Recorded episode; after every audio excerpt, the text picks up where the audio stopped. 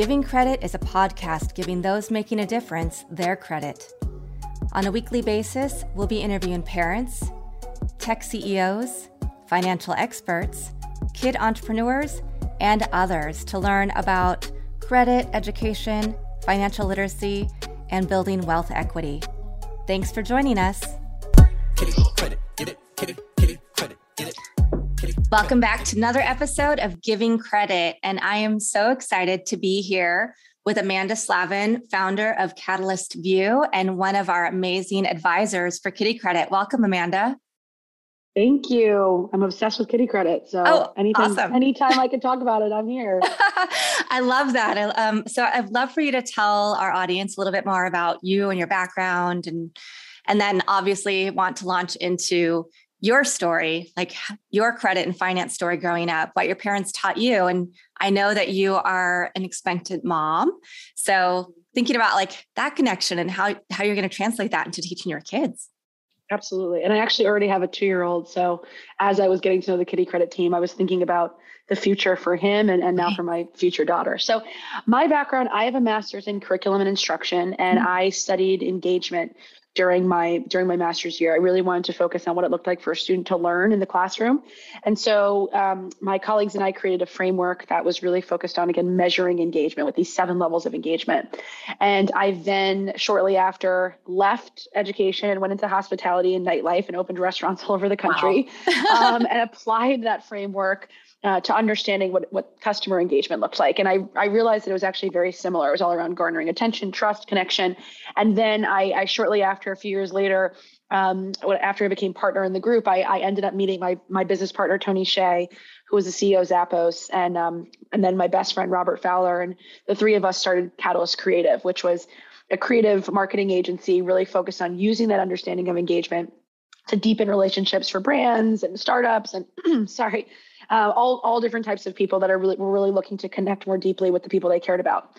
So I did that for uh, well now it's been 10 years and i took that that thesis turned it into a book called the seventh level and then applied that way of thinking rather than selling fish we mm-hmm. wanted to teach people how to fish so mm-hmm. we just turned that into a learning platform catalyst u and um, partnered with hubspot and have actually offered a free curriculum version of that to 1500 professors all over the world and I'm kind of back into education in a wow. in a really amazing way. So yes, so I've always been really passionate about changing the way we learn, and I've always felt that the classroom was not within the four walls mm-hmm. of a class, and so that was also what drew me to Kiddie Kredit was a whole new way of educating the future, the future learners, and also my my biggest thing with learning is um, equity and inclusion yeah. in terms of any every single child has the potential to learn and to grow. And it's our job as educators and as parents and as adults to see that potential and help them meet that, um, you know, meet meet their goals and their dreams. So Kiddie Kredit's doing that. Yeah, I could not agree with you more. Uh, I think that's what drives all of us to do this work, right? Because uh, it's it's not just work; it's fun and it's something that we really love and feel passionately about.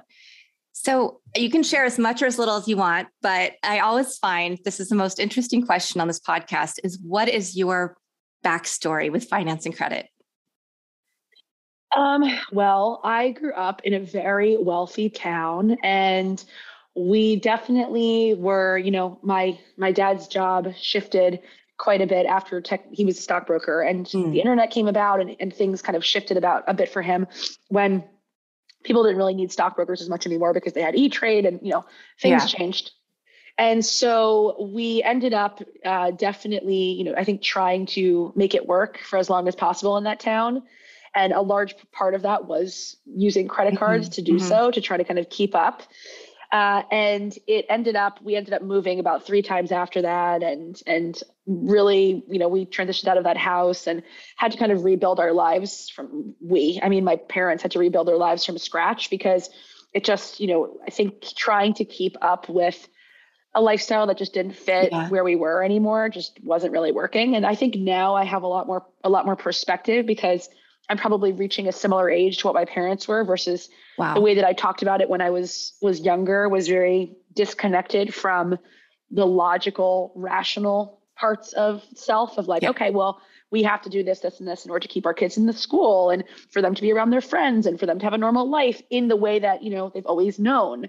So you know, it was really a jarring experience to kind of lose my house and change towns and start over. And mm. it was a very small town. And uh, I was like, I knew everyone. And then I had to kind of, you know, start from scratch and over and over again. But it was, it was definitely, for me, what I would say is because of that experience, we didn't really, and I think this is also just a generational thing, we didn't really talk about you know how to understand money. I mean yeah. i've always i've always kind of from my grandma my grandma's we're three generations of new yorkers and my great grandparents came you know through ellis island wow. and my grandma's one of 11 and she lived in a two bedroom apartment in lower east side. Uh, and my grandma's just my grandma worked until she was in her 90s so my whole life i've kind of seen what it's looked like to just work really really hard forever. Yeah. Um and and also then spend like not necessarily from my grandma's perspective, but just like also I see what it looks like to spend money. Yeah. So I was really scared to actually get a credit card. I didn't have I refused to get a credit card for myself until I was probably in my I had I had like a my parents' credit card that was you know kind of a disconnect because of what they were going through financially. Um, so I didn't have my own credit card until my mid 20s. Mm-hmm. Um, because I just wanted to ha- spend what I had. And I was really, really nervous. And my, my first boss, actually, as a part of that restaurant group, told me to open a uh, a Roth IRA and told me to start putting money aside. And he was the one that actually told me to save, even though he was paying me nothing. Uh, he was like, "You should save, but we're going to pay you very little. But find a way to save." oh my god! Um, but what I then did was, you know, I started saving money, and then at when I started to make a lot of commission from the from the restaurant group, because I was booking all the events, and you know, I was, I was doing all of the marketing and all the events. So wow. I kind of I think I booked a million dollars of events in the first uh, oh the Gosh. first holiday season. I was 23 years old. Um, and so I started making getting commission checks instead of kind of buying, you know, nice clothing or a Chanel bag, I, I invested in the restaurants. So I kept kind of thinking, and I, I, I know I was saving a bit. And then finally, when I opened my own company, I'm saying finally, I was 26 years old. Um, I realized that credit was not a bad thing mm. because I had paid for my car with cash. You know, I was like waitressing around the clock, working, you know, in, in education. I was a camp counselor, which was also a cash job. So it was just a bunch of cash that I had that I was constantly paying for the things I needed with. Um, and once I became, you know, again, had a had a company, I realized that you need credit. Mm-hmm. And that's when I started to lean into this is again, I'm 26 years old. This is like wow. I, I'm old at this. I'm old at this point in the in the you know perspective of not really knowing much about how credit worked in terms of good or bad. Mm. Um, but I started to lean into that, and for my for my business, you know, business credit, personal credit, um, and that's when I I really started to learn just by default. I had yeah. to learn. So it wasn't ever something I I don't think I ever actually had a conversation with my parents of like, I never looked at them as, oh, I want to learn from them. From yeah. what? Yeah. yeah well, you learned them. from and them I, by observation and what you had to live through. Yes. And then yeah. too, I don't think that they really wanted to talk about it. Yeah. Um, you know, and and it was just so much for them to deal with. So yeah, it's definitely been a journey. That was also what really inspired me about Kiddie Kredit. And that's what I said. I said, you know, I, I have a lot of trauma around credit and what I've seen it do also to the country. And, mm-hmm. you know, mm-hmm. I think that if we can educate, you know, the future on what credit could do for you in terms of a positive way, we really are changing the landscape of what it means to be financially sound and financially educated. And so that was another thing I was really passionate about with Kiddie Kredit. Nice.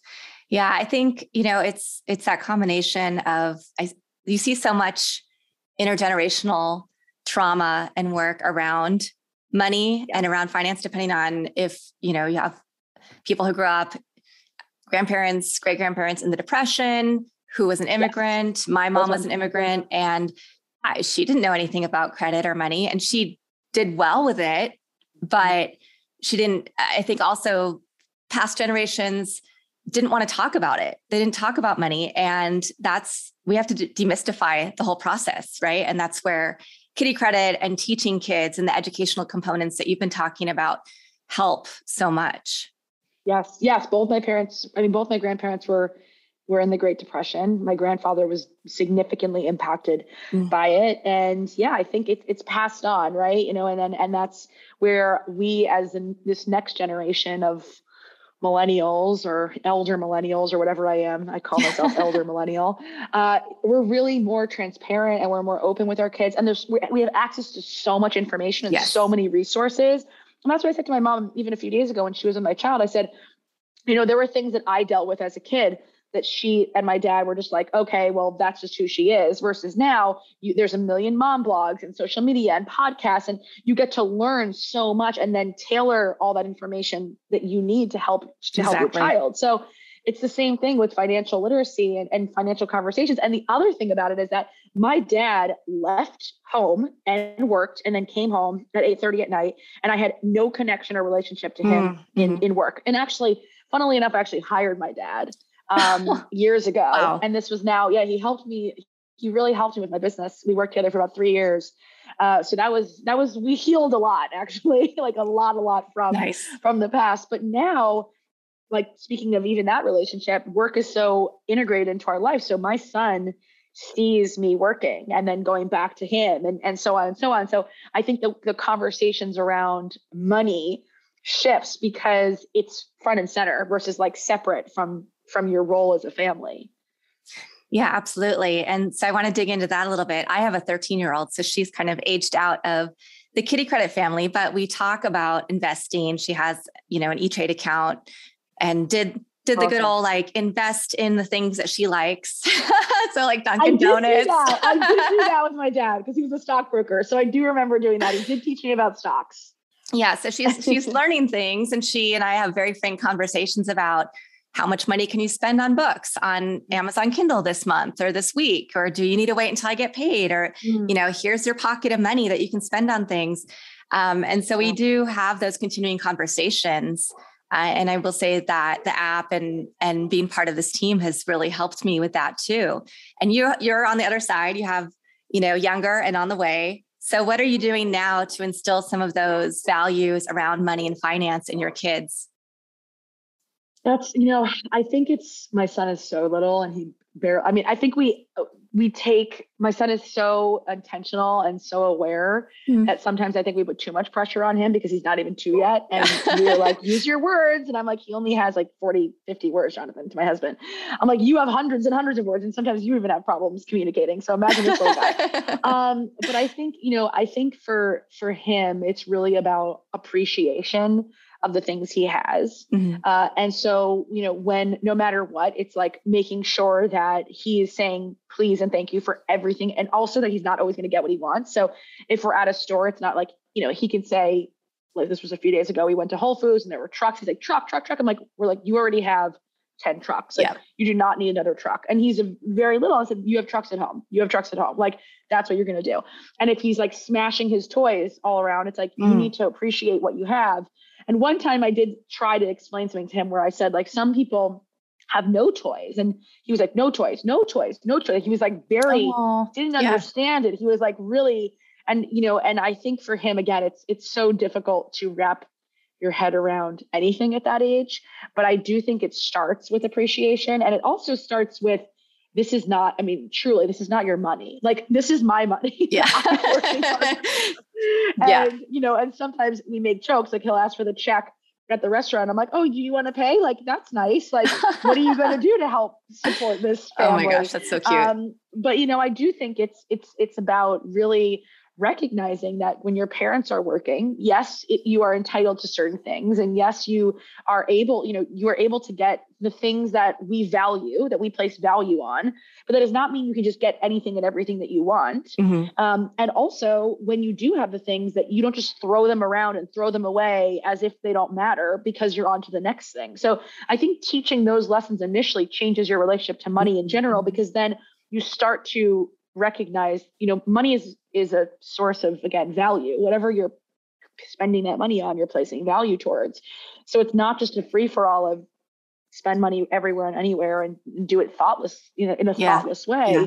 it's be intentional. So that's kind of what i think we're nice. we're starting with. I love that. I think that's really important um, that intentionality. I remember when my daughter was little i would say, okay, you can't, oh, you can't play with these presents until you write your, your thank you notes. Even if it was like, even if she was like mm. super little and just could draw Love a little that. picture, right?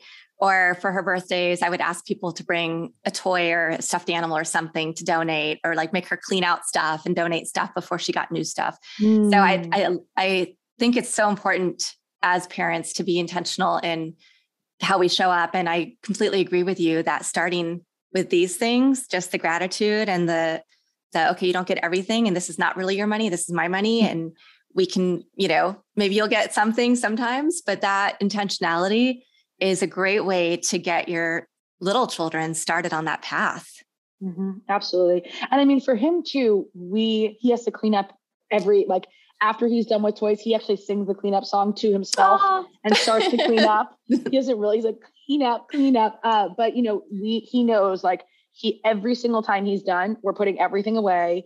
And again, that's that appreciation for yeah. what we have versus the constant, I think, especially from being an entrepreneur for the past 10 years and, and really knowing a lot of very successful entrepreneurs that have just continued to raise money and now they're all worth a billion dollar more than a billion dollars and it's just very easy to get into that rat race of we need more we need more we need more and it's it's taking mm-hmm. a minute and saying i do appreciate what i have and i'm going to think again more intentionally with what i do actually need versus just what i want all of the time uh, so I, I do think you can start you can start young and i love the idea of the thank you notes yeah Awesome.